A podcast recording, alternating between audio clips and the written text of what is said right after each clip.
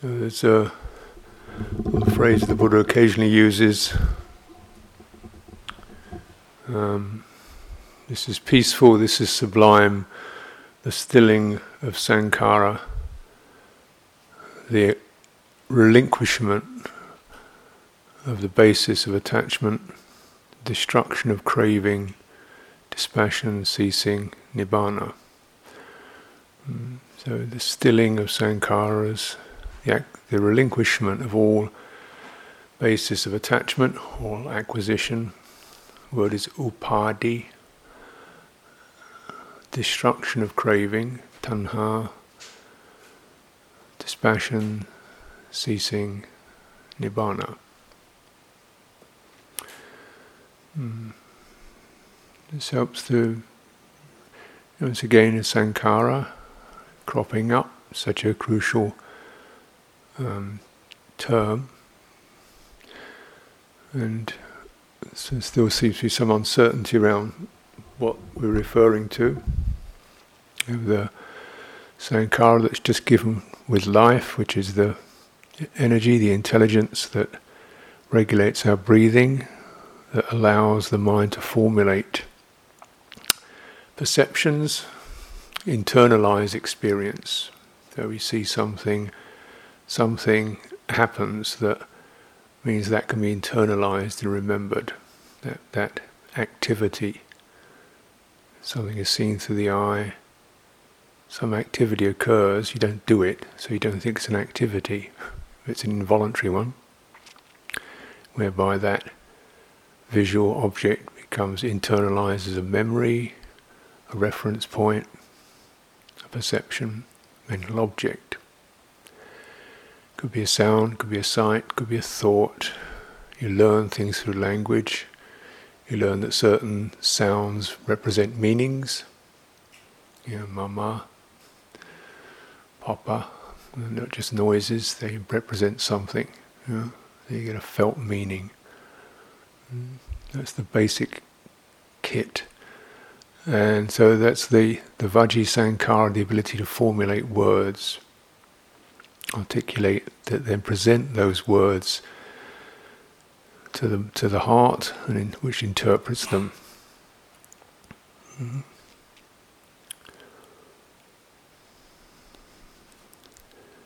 The ability to formulate concepts. Something is seen, the mind, the Vaci Sankhara is the ability to translate that visual object into the word tree, or car or something of that nature. You don't, it happens, doesn't it? And then that concept taken into the heart becomes a perception, it means it's got a certain uh, memory to it, it stays there, and it evokes particular resonances, what it means to us, chop it down, lumber, lovely garden tree, whatever it is, perception arises resonances. That's the, that's the basic equipment that every human being has. Mm. So, because of that uh, consistency of that, it's called a formation. It forms and it itself becomes a, a program to do that. Now, the mental sankara, mental formation, that area of creation. Key key features of it are intention. So it also has the volitional push. So perception is established, triggers off some kind of reaction. So you remember, you know, I don't know, hot dog or donut, and oh, triggers off some volition, either an opinion about it or a longing to have it or something or the other. Perception lands in your mind, father, mother, brother, sister, whatever. Perception triggers off some kind of twitch happens, volitional twitch. Mm, do something about it. Forget it, get agitated by it, or do something even if it's just triggering off other perceptions. It twitches, it doesn't just stay there, so it can trigger off other perceptions. Yeah. So there's a push there that creates something that's called volition or intention, cetana. And it can stay very much just on the level of triggering off other perceptions, you know, my brother was unpleasant or pleasant or foolish or something or the other. So you get another perception, and then he did this and he did that, and then what am I going to do about him or something, you know. So it gets this cascading effect. And then it, then it breaks out into verbal action or physical action. So intention, you know, that's there, you know, to, to establish a perception, and then to fabricate more and more of them. That will be the leader of the creations, the activities, the programs in, in the heart. Establish a perception, then react to it. Volition. Mm-hmm. So it gets very busy, doesn't it? because all these perceptions that can arise in the mind, almost out of, just out of momentum, sometimes just the ongoing river of it, still memories, uh, some of it no particular significance, some of it coming, the volition that's pushing it is regret or irritation or disappointment or fear or mistrust or longing. Mm. So it's, it's not that I am longing, just that there is a, a volitional tendency to long, to regret, and it generates more of this stuff. But it's not that I am craving, just that there is this unresolved volitional push, which is generate is there because the unconditioned has not been known and seen or experienced. So it's because of not knowing or ignorance generates or is the basis for these uh, sankharas, these called upadana sankharas. That's the sankharas established through grasping, the volitional push to grasp something. Upadana, grasping is born from craving, to have something, to be something, to get rid of something, to become something. So there's a grasping at what? At a perception. Mm. Yeah. Grasping isn't necessarily uh, grasping with pleasure, it could be grasping with uh, fear or avarice or regret, especially the clench. Something in the mind seizes up on a particular perception and then gets activated by that. it's grasping, feeding on inclining towards. So, with that feeding on inclining towards, grasping, then a whole lot more volition starts happening and cascades of perceptions and movements and activities occur. So, stilling doesn't mean the abolition of the sankhara, it's just the because that's what we get born with but the stilling of the volitional push, so we can peaceful. Stilling of the volitional push, the, the breaking up of grasping, of that cra- craving and grasping. Now, the basis of attachment is the I am sense. It's a view. It's not really a thing. It's a it's a view that's looking to establish itself on some particular something or another. It's like a latent tendency to establish itself on something. It's not a thing, it's a view, it's like a like an influence, a magnetic field, a magnetic current, looking to get onto something. Hmm? Pleasant, unpleasant, doesn't really matter. As long as it gets established. That's why it's not not you, because you wouldn't establish yourself on something unpleasant, would you? And yet, yet, yet it happens. Mm. So there's a kind of blindness to it, blind instinct to establish a psychology, a self. Mm. Upadana, the basis of that, upadhi, is the view, the attitude, the inclination, the tendency to establish a finite individual. So, relinquishing that, hmm, relinquishing that tendency. So you start relinquishing in some things, you know, see how you, where you can relinquish it. Letting things flow through your mind without grabbing them, without agitating around them, that's a practice. Contemplating the body as a form in nature rather as a person, an identity.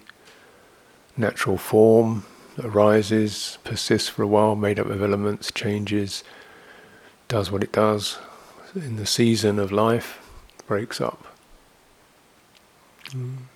So this is, you know, working on that tendency to, grab mm, self and others. And you do it around other forms, other people that we want to firm up as something. The attachment does that. Firm up as heroes, villains, whatever. Mm. so you're practicing with this, you know, you're doing it gradually a bit at a time, and you see, you know, it's a graduated process. So we start first of all, recognize some of our grabbing is the particular psychologies, particular psycho- psychologies, psychological programs, such as you know, I'm the victim, or I am the one who has to do it all, or I am you know, particular mental inclination, who we feel ourselves to be, and that can change dependent on situations.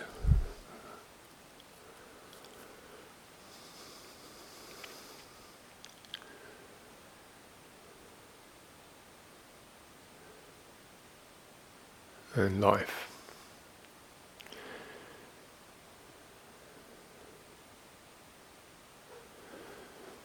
There's things like noticing. So, in my life, there I was the younger, the younger brother, and I didn't really know how to do things. So, it's really the the kind of person who's trying to learn and listen up because um, you're the kind of the younger one who doesn't know how to do anything. And then I would go out to because I wanted to be with my father. I go to he had a little workshop, working physical engineering work, stuff like that. So I go and try and help my dad because you want to be with your dad. But then I'm like nine years old, right? So all the guys who work in their workshop, they're 30, 20, 40 years old. So, oh, get out of the way, son. This is, you know, you've got to do this. So you're always the one who can't do anything because you're too small or too young. This isn't, you know, it's, it's nothing abusive, but it's just actually true. you know, you don't you don't want to get your fingers stuck in something or the other. So I'll just stand aside. We'll do this. Everything you're the one who has to stand aside. I can't do it. So you get that kind of form, little form becomes established in some way or another. Hmm? Say, particularly in a group of men. And I find actually then, you know, a strange, strange sense of then being a junior monk, you follow the teachers and you, you Ajahn knows what to do and so on. You follow that. That's I'm okay with that. Yeah. And then actually you find yourself the abbot and you still imagine you're the one who doesn't know what to do. and everybody's saying, why don't you tell us what to do? Because you imagine that they, you know, you don't even imagine it, you have that felt sense. It's your place it's to step, step back and let, you know, uh, curious kind of uh, curve of, of trying to learn how to, to be the one who says, we're going to do this. you know, with a feeling of trusting that. These, these psychological forms get created, and this isn't particularly difficult or damaging, it's just seeing. And then, you know, obviously people have some extremely difficult obstructive psychological forms that one feels oneself as being. You know, often on your own you can feel it, or when you're in a group you become somebody else, or with your people of the same sex you become one thing, or opposite sex you become another thing, or mm, you've come to an institution you become something, you know, because you're used to institution being kind of flat and hard and authoritarian, you become something, or you know, and then you rebel against it, and all kind of stuff playing itself out. The psychological forms have become. Then you start to notice these. Oh, let's see if I can do with something with that. You know, and just check the perception. How true is this? How real is this? How useful is this? And um, the point of practice is that often coming out of these uh, fixed forms is kind of uncomfortable because you don't know who you are. You're so used to being that particular being, yeah, to come out of it, oh, you're kind of wobbly, you know, slightly uncertain. Mm. So it can be quite, you know, that's breathtaking when you, you've really established yourself as somebody who's kind of inadequate or whatever, and somebody says, "Oh, you're a great guy." You know, what? yeah, you know, or, or that's why that uh, you know if you've had to live your life in that way, uh, or the person who has to everybody has to lean on and be de- the person who everybody depends upon, and then people are saying, "Oh, relax, it's okay, we're fine, we're managing okay, it's all right, no problem." And if you're gonna, I should be doing something. Hmm? Yeah, so you see how those psychological forms become the establish around perceptions, felt meanings, trigger off volitions that we not have a lot of say over, but you can recognize them. Could you just trust and come out of that, release, let go, not be who you think you are, not be who you've got used to being. Hmm.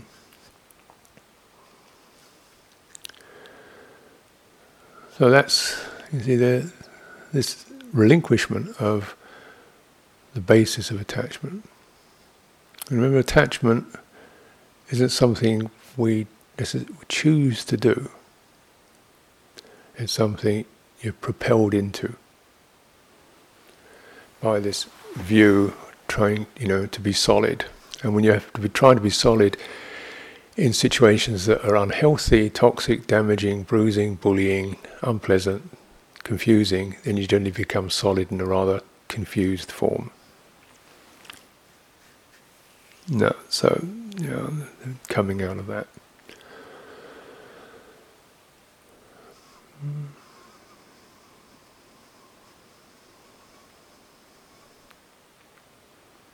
Coming out of the need to defend oneself or prove oneself or deny oneself.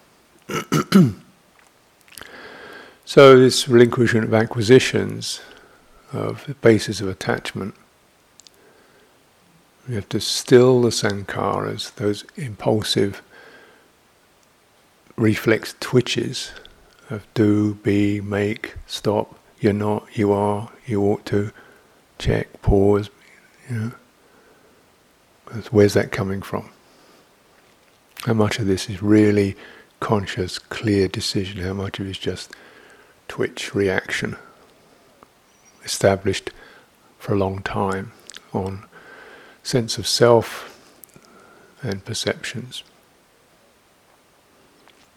So it sounds kind of academic, really. You know, you're trying to talk in this language, but it is exceptionally uh, pertinent. And these can be stilled and they can be given up. Mm and it's peaceful, sublime, happy.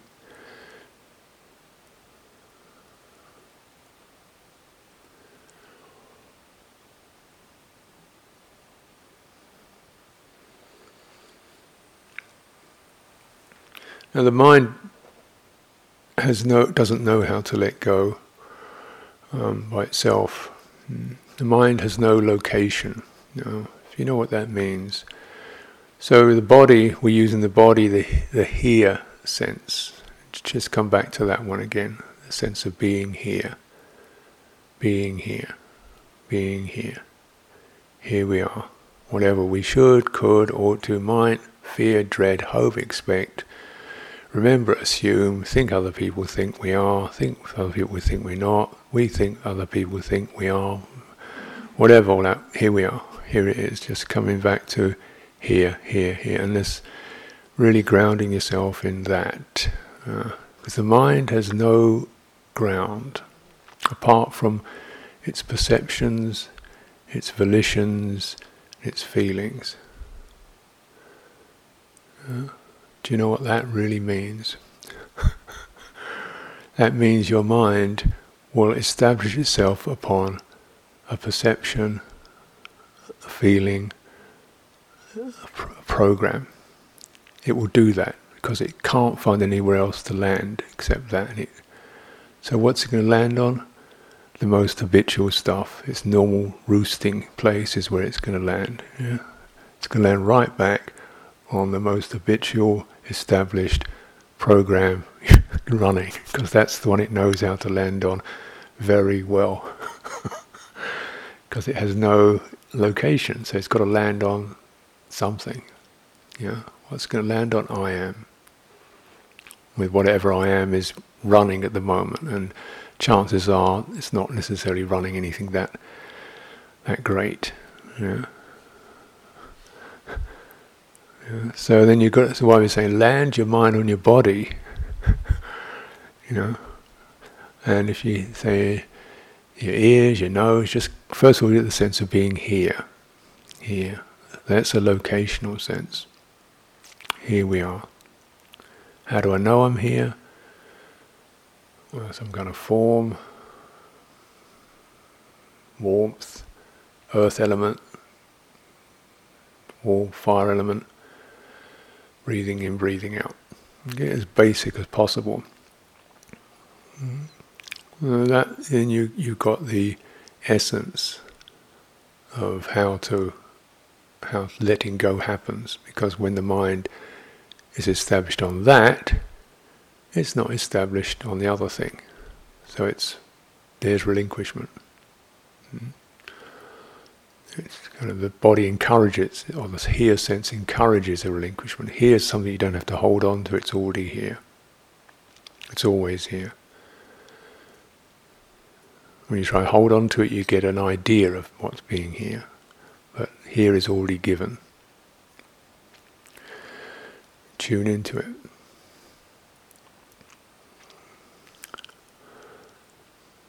So then that is certainly some detachment or some ability to unplug from the programs. You establish that and you begin to feel more comfortable in, just, in the being here, fill it out. Mm. Then you begin to see more clearly those twitches to hold and become. And you've got again the encouragement of you could come out of that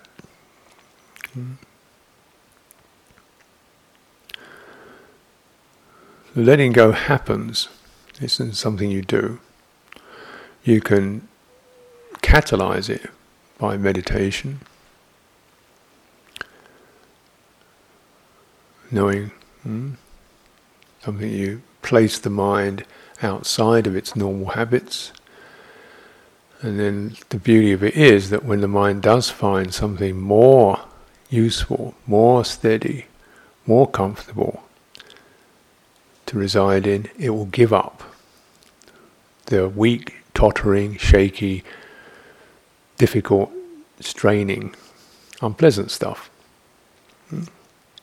That's that's that's the essential rationale of of meditation.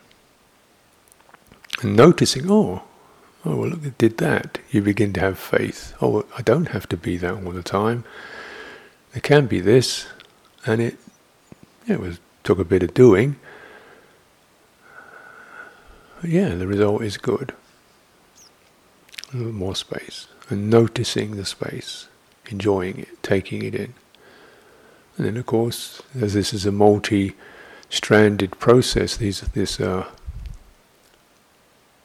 tendencies, these attachments, then maybe something else, another part of the program comes up and you've got to do the same thing.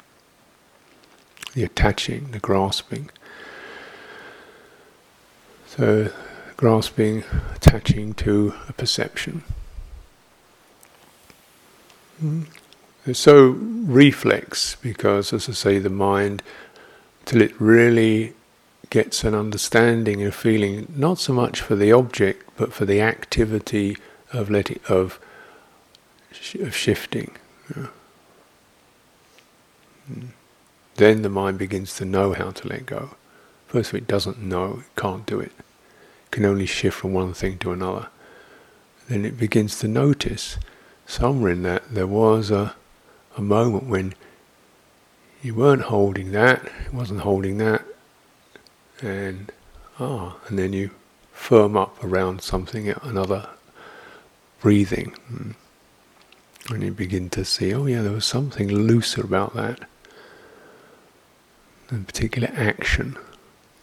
That action is the sankhara, the volition, the inclination that leads to the ending of them. It's the one, the program that unravels the grasping.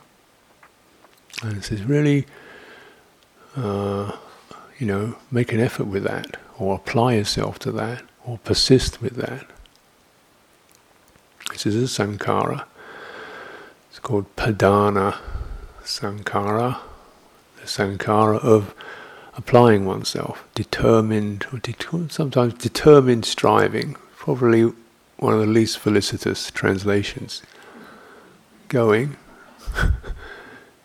so to determine can be either can be just mean to decide. You know, I determine this is the fifth day that I'm, I'm here. You know, I'm determining I'm going to stay for one week. You know, that's my boundary. Hmm. I'm determining I'm going to get up. But we tend to also determination can and very often implies a certain sense of volitional push. Really going to do this. Yeah. What's, what kind of volition is necessary suitable just to determine, well, just be with breathing in, breathing out. That's your boundary, that's your frame of reference. And persisting, staying with that. You determine an area of practice, you determine the frame of reference, and then you're staying within that. Hmm? Mm-hmm. So that requires persistence, which is a perhaps more useful um, phrase than striving term. But however, you're finding a way in which you're not stirring up more psychologies. Uh, I am so trying to operate much more from intuitive feeling, sense. This is appropriate. This is balanced. This is clear. This is supportive, rather than the I am sense which is what we're trying to undo. So Buddha in general tended to uh, you know, shift away from the extremes of either self-mortification or self-gratification um, just because of the intensity of the I ams that get created around those. Of course, his own difficult experience was with um, asceticism or denial, self-denial which generates a big I am that's denying itself.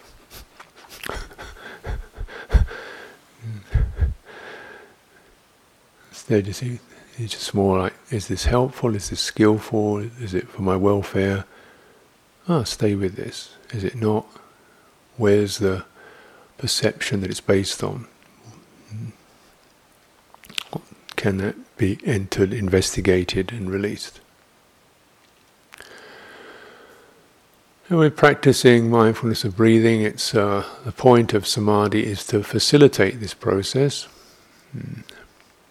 So there, samadhi firming up, mind as it firms up, as its volitions, as its intentions inclinations gather and collect instead of being, you know, uh, spread out, it's natural, it will generate perception. So you start with this established perception, say breathing in, breathing out, and whatever that is felt, or whatever your meditation object is, so it becomes something you can go to. It's a mantra, it's um,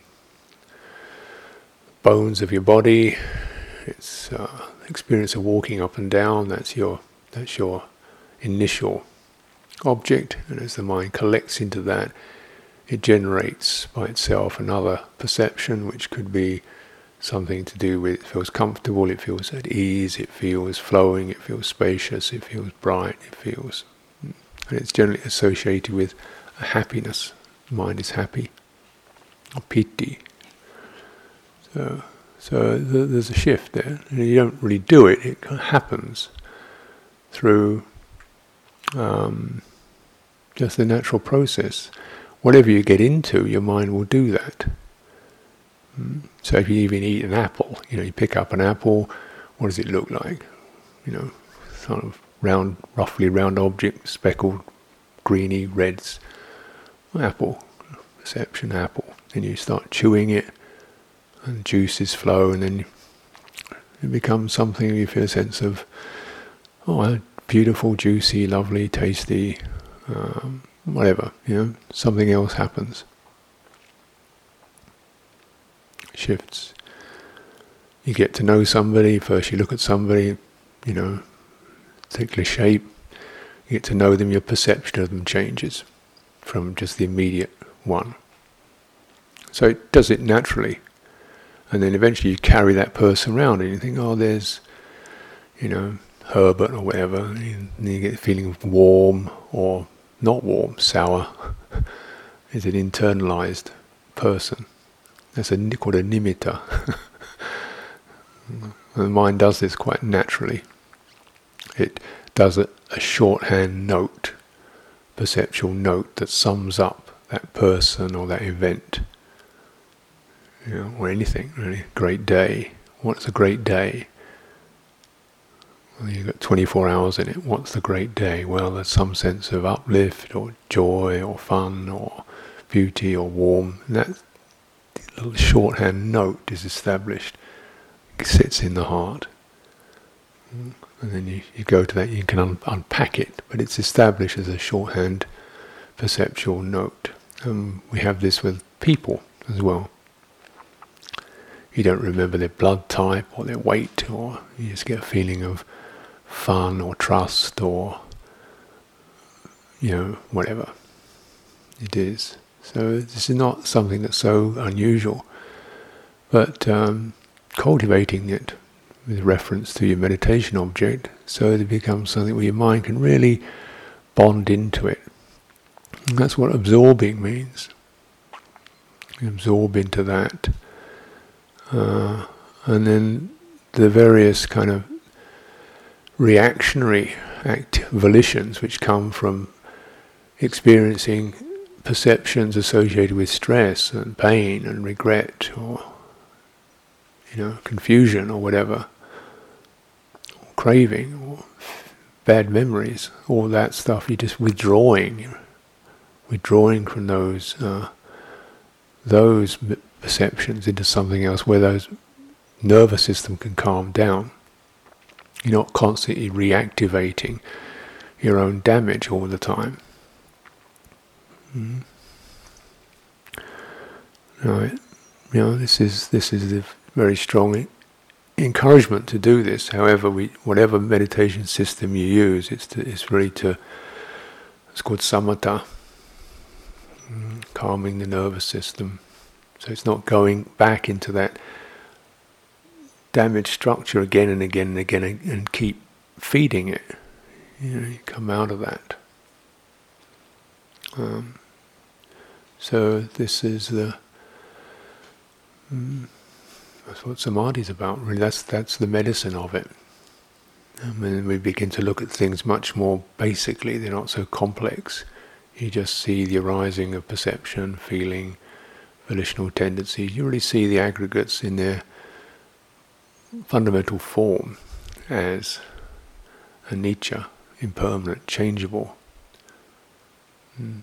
So that's where that sense of dispassion arises around any form.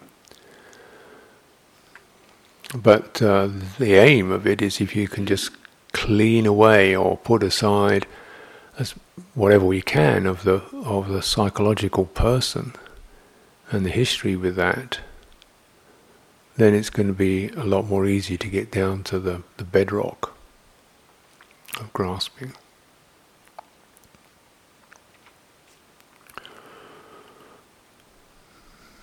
What also arises with that is you uh, establish something healthy, that all that energy that was being used up in, in more fabrication is is left free, and we experience something a knowing sense, like an open awareness. Because instead of being convoluted or crowded and crammed, there's a sense of open awareness. And this is, uh, we, we recognize this as the basis of mind, citta. So, citta, one expression of this is the mind is not the content of the mind. We tend to take the mind as being the content. All those perceptions and feelings and inclinations and psychologies, that's my mind. Um, so one way of looking at it is, no, that's not your mind, that's just the conditioning in your mind. Your mind is essentially the knowing, the awareness, you know, that all this is happening into. This is what's referred to in the third tetrad of the Anapanasati, touching the mind, really sensing the mind as the, as the citta as the volitions and perceptions are calmed and stilled, then knowing or touching the mind, touching the knowing, touching the awareness and gladdening it, you know, abiding in it, feeling cheered up by it, enjoying it, and steadying it, and then releasing it from the tendency to contract around more activations, more I am senses. So that's that's the that's that process. Hmm. You can see it kind of being placed there in that in that way. But these are constant, whatever practice we do, it's done really along these lines, you know. To come from the sankhara, the volitional formations, the perceptions, the feelings, the, psych- the person psychologies and programs into the knowing of it. There's the here, is you perhaps the initial place we can touch something that's unconditioned by uh, sights and sounds and touches and pressures. Here is an unconditioned, because you can't. And then the awareness or the knowing quality also you know, unconditions, you know, stands apart from. But it's you know, all of these they still potentially get conditioned. That is, it still has the ability to keep, you know, going back into that. So, what has to be released really comes through uh, knowing and understanding the nature of the conditioned as being transient. Nothing really that that much t- to invest in. Mm. Or fight with. Mm.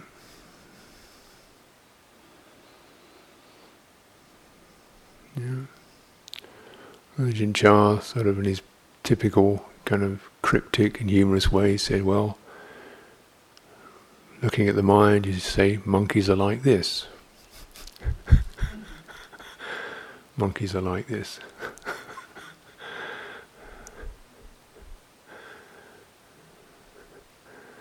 and uh, there's a way in which he simply placed it with some sense of humour. Oh, it's just monkeys are like this. Don't get, you know, don't build anything on it. Don't, make it into a person.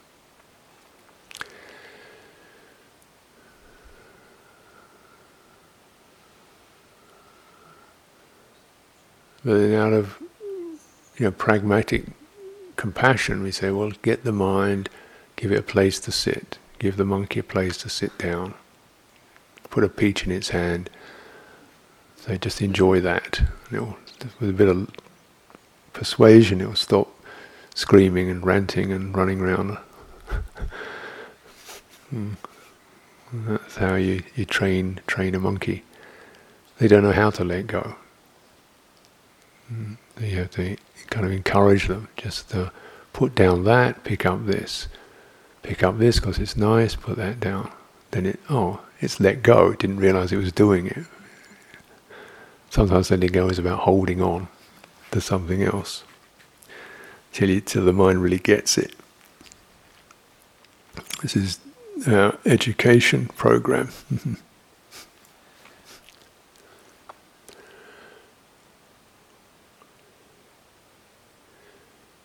And of course, you know, compassion, kindness, firmness, all those are part of how we uh, make our effort, what we apply within this frame of reference. So it's, uh, you know, you have the time here, the days here.